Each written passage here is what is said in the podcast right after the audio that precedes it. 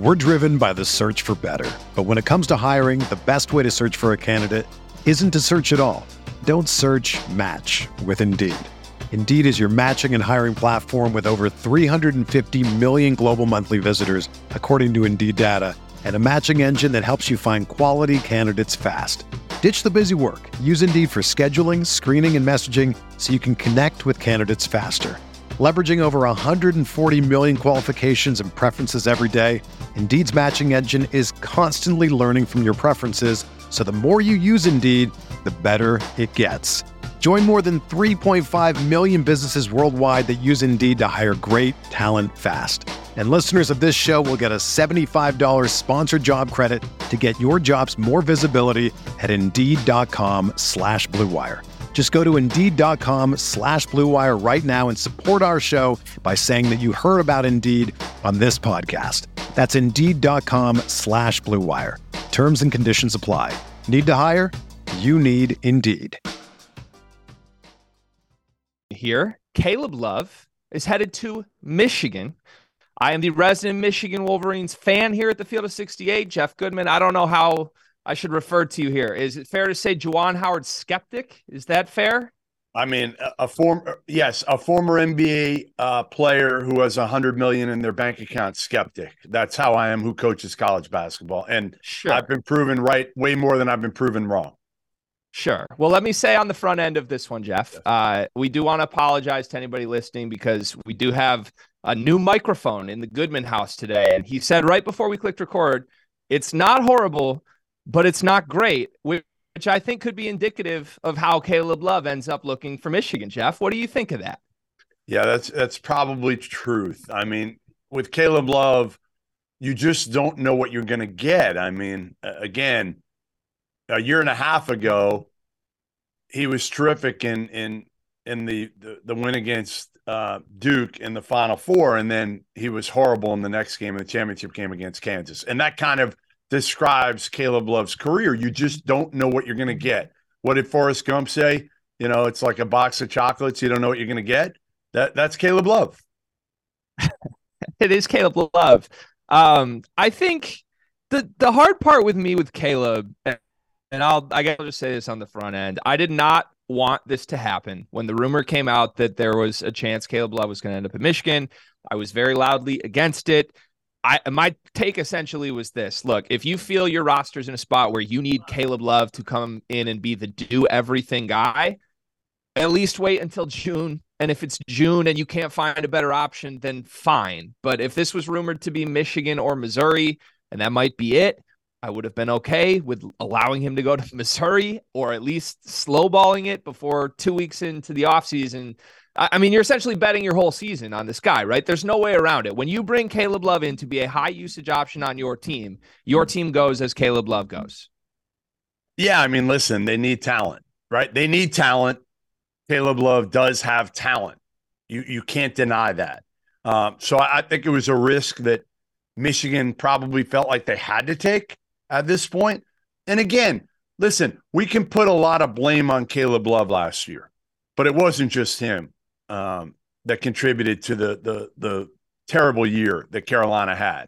Um, you know, I think we've talked about it. Hubert Davis needed to rein Caleb Love in, needed to rein him in. It was like watching a kid play AAU ball last year, most of the time with Caleb Love. You know, he was taking terrible shots, selection, terrible contested shots that should not have been taken, and he wasn't guarding. And to me, you needed to nip it in the bud early and sit his ass down and play Seth Trimble more and just say, you know what, we're not, we can lose with you doing this stuff, or we can lose without you. It doesn't matter. We're losing. So we're going to try to get you where you're playing the right way. And again, not just on Caleb Love. I think Hubert Davis deserves some blame. I think there's other players at Carolina that deserve some blame. But again, Caleb Love can be very, very difficult to watch at times because it looks like you're, I'm watching a kid playing AU ball. Right. Yeah, it's uh to each their own, right? It's a different flavor. Some people love Caleb Love's brand of basketball, just aesthetically. What does it look like? Step back jumpers, right? Uh, it's exciting. When he gets going, he's one of the most fun players to watch in the country. The problem is, in my opinion, it's very rare that he gets going for an entire game. He might have a moment in the first half that's exciting, but it still comes on a very inefficient game. And to that point, Jeff, like people point to that stretch at the end of his sophomore year when they made the run in March as, oh, well, that's what good Caleb Love looks like. I pulled some numbers on this, Jeff, because we were there, right? We were watching these games. I'm like, I never, he hit the big shot against Duke. He had big moments, but I never felt like he was anything different from what he normally was. In that run, from conference tournament play through the run to the national championship game, eight games. They went six and two in those eight games. He shot 33% from the floor in those eight games. Like he did not turn a corner. This is the same inefficient guy he always was. The team somehow was winning those games, but it wasn't like we had a different Caleb Love in that moment. Um, and then obviously you mentioned the national title game, right? Like he was bad in the second half. He was three for 16 from the floor in a game they led by 15 at half. Like that's not bad. That's catastrophic levels of bad. Well, in this so, year, and even more, Greg, even more this year, he couldn't make yeah. threes. Uh, what is shooting the high 20s from three this year? Yeah, I think 29, 29. Yeah, I mean, again, shot under 40 from the field overall. You know, high 20s from three. Didn't really guard, but again, when you are are desperate, which Juwan Howard and Michigan are desperate right now. You know, there were a lot of teams that told me they were not going to move on Caleb Love.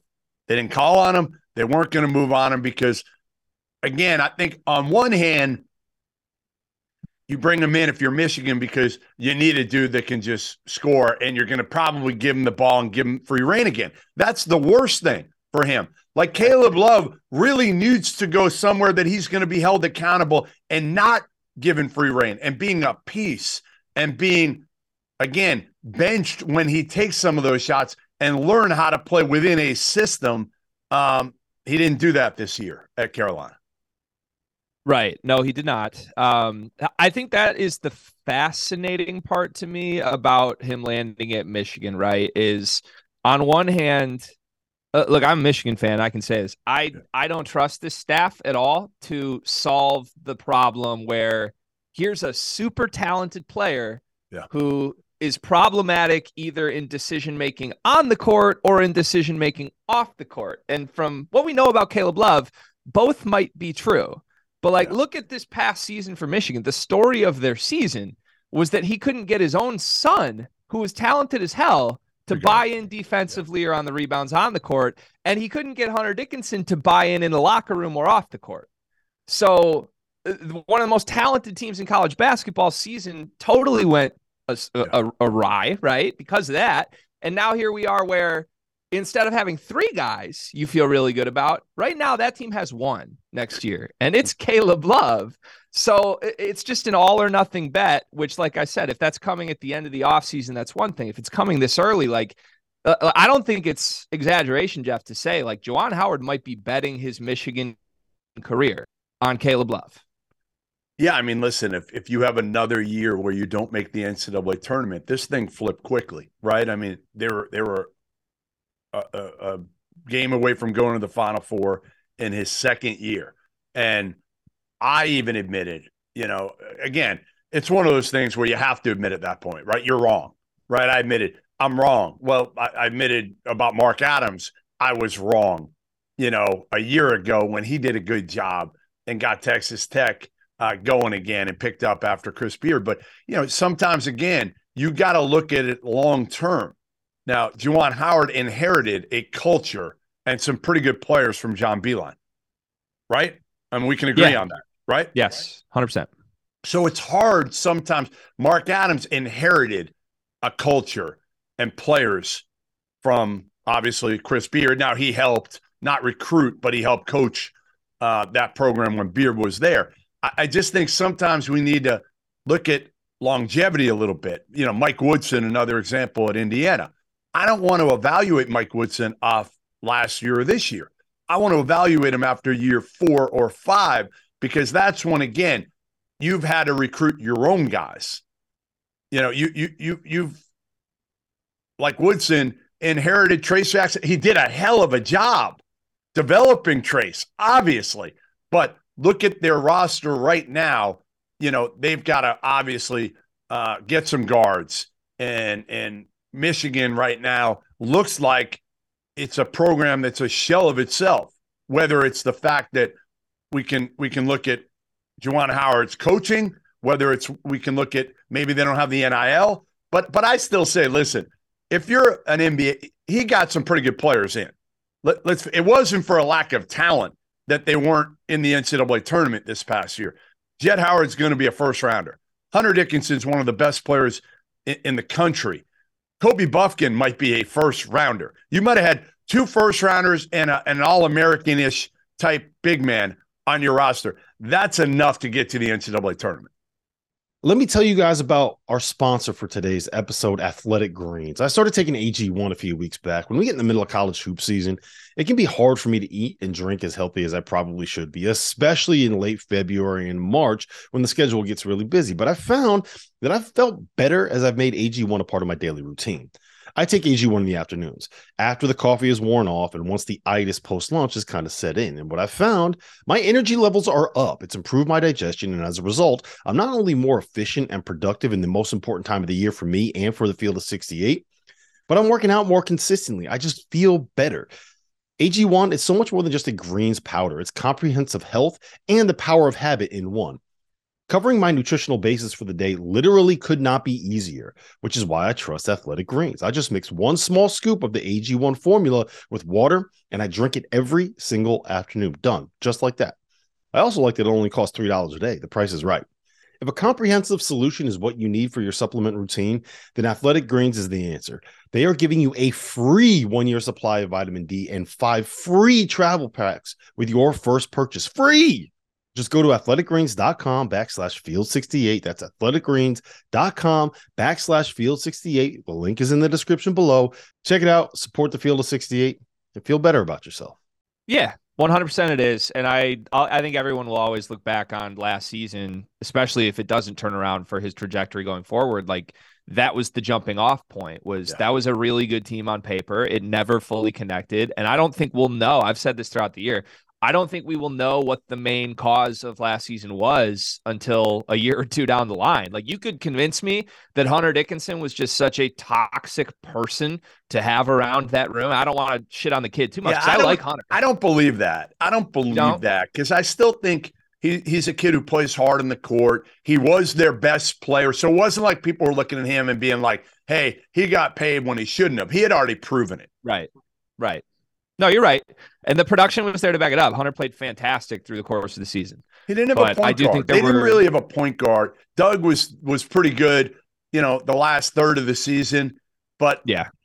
But but you know, listen, having said that, they had enough to get in the tournament. Again, I'll, I'll keep going back right. to that. They had plenty of talent to get to the NCAA tournament. Right. So here's if I'm playing devil's advocate with myself here, because again, I'm very skeptical of how this is going to work. Sure the one thing that gives me hope is that Howard Eisley, the assistant coach for Michigan who runs the backcourt, yeah. has done a really, really phenomenal job with development of the guys that he has worked with since he came in with Juwan. I'm talking going back to the, the first group, he was really with Eli Brooks and with Franz Wagner. And Franz ended up a pro, but Franz yep. was not a lottery pick when he walked through those doors. Eli Brooks had never played significant minutes even under John Beilein, and he was a Beilein guy, but to get two really productive years of Eli Brooks that they did, I think Eisley deserves a lot of credit. Then you turn the page forward. Kobe Bufkin went from a guy who wasn't in the rotation to a, a lock first round pick. Yep. I think Caleb Love's work with Howard Eisley will be very interesting to watch because there is a talent within Caleb Love, clearly, where I don't know if it's just eliminating the shot selection stuff. I don't know what it is. And this team's going to need him to take a lot of shots. We know that. Yeah. But I am optimistic that Howard Eisley could get him on the right track to where he is an NBA player. Is that crazy to think about a year from now? I love Eisley. I love Eisley. I've known him since he was at Boston College as a as a player. So I think that was a great hire. And I, you know, I look at their staff and I, I still like it because it the three of them are very different. Obviously, you got Martelli as the older dude who can coach.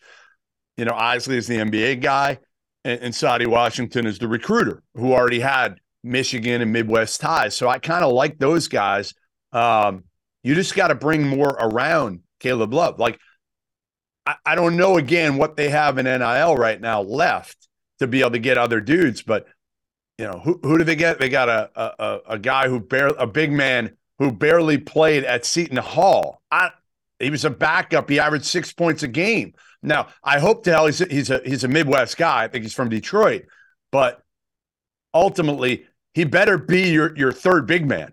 He better be your third big man. If he's your starting big man, Right. you're in major trouble here. So you better fill out the roster now. And there's nothing wrong with again getting a guy like that if he is your third big. It's like Right. um, Sean Miller got Logan Duncomb from Indiana. Well, that's going to be his backup big. You've got to fill out the roster with four-year players. You can't have everybody, but but right now Michigan needs more than backups. They need they Right. need to fill out their roster with some good players around Caleb Love so that he is not just uh, jacking shots left and right like he was at Carolina. Yeah, it was like they were hiring for the starting four position, and the only qualification was, "Are you better than Terrence Williams?" And they're like, "You got the job immediately." Like, yeah, that's that's not what we needed. We needed an impact guy. But uh, from what I've heard, Jeff, I'm going to pull it from what I've heard on you right Yeah. now. I'm clearly Yeah. not a source guy, but uh, from what I've heard, they're still recruiting. They're they're at 14 scholarship players right now, and they're still recruiting the portal. Well, that means that means there'll be some uh, some guys that do not get their scholarships renewed. Uh, Correct. which which is going on everywhere. I mean, it's a shit show right now. You should hear the calls I'm getting from from coaches right now. It's Really? the worst it's ever been. I had one coach call me yesterday. He goes, "My friends, the guys I thought were my good friends, head coaches, are recruiting my players right now without telling me. Like Ugh. it's that bad right now." Yeah, it's brutal. It's brutal. It's crazy times in the sport. All right, I'm gonna throw the the diabolical, twisted question at you here. Go ahead. Does the addition of Caleb Love put any thought in Hunter Dickinson's mind to return to Michigan? I wouldn't think so. I would I would think to be honest, if if I'm a big uh having watched Caleb Love over the last 2 years, I would not want to play with Caleb Love. And and, Right. and I don't mean to take a shot at Caleb Love, but let's face it, he is not a guy who constantly looks for big men to pass it to. The only way they're getting the ball is to get it off the rim when Caleb Love misses his shots. That's true. Uh, yeah, I He's got to listen. He's got to mature in his game. Again, he's got to mature in his game, but he needs a coach to help him mature in his game. I, I go back to it. Caleb Love can be so much fun to watch when he's making those those contest, contested step back threes. But again, when he's not, he he can lose you games too, and and, and that's where, um, you know, and even the part I I remember last year. I don't know if you remember this. I ranked them number two, like maybe last like I don't know June or something like that. Before who did I who did I have won at the end? Was it Gonzaga? No, I don't remember who I put it one. Somebody came back. Uh, well, I think it was Carolina. I put it one at the end when they got Pete Nance. Okay, everybody else had him one, but I had him at two before they got Pete Nance, and he tweeted at me how disrespectful it was. oh, yes, yes, yes. Remember that? It And was I'm a like, great, come on, great man. day. Great day. I got you two. Like disrespectful. You had a, I mean, again, Carolina now, if you look at it over the last two years, they had one good month, really good, terrific month. And the Yeah. other, the other eight of them were subpar. For by Carolina standards, they were bad. I'll give him Yeah. subpar. I'll give him average. How's that? I'll give him average and be nice to him. And a lot of that was, uh, again, was, was Caleb Love contributed to that. How how do- how could he not? Yeah, I think that's kind. I think uh, if we talk by North Carolina standards, I think it's a disaster. If we're talking like. I- I- Iowa Hawkeyes standards, I think they would say it's disappointing what UNC's done the last couple of years.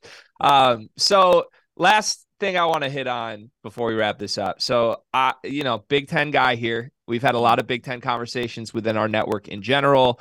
What's wrong with this league's performance in March? Why do they struggle? The Purdue conversation, etc this does seem, if you look at the ads Michigan has made, not just Caleb Love, but also Tray Jackson from Seton Hall, also Nimari Burnett from Alabama, like Michigan on paper next year is going to actually have some athletes. Like if Tarris Reed starts at the five, if they're playing the three guards together, stylistically, that is something that you don't see very often in the Big Ten.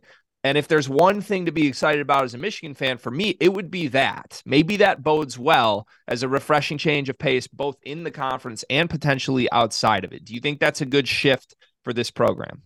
When I see it, I'll believe it. It's the same thing with Mike Woodson.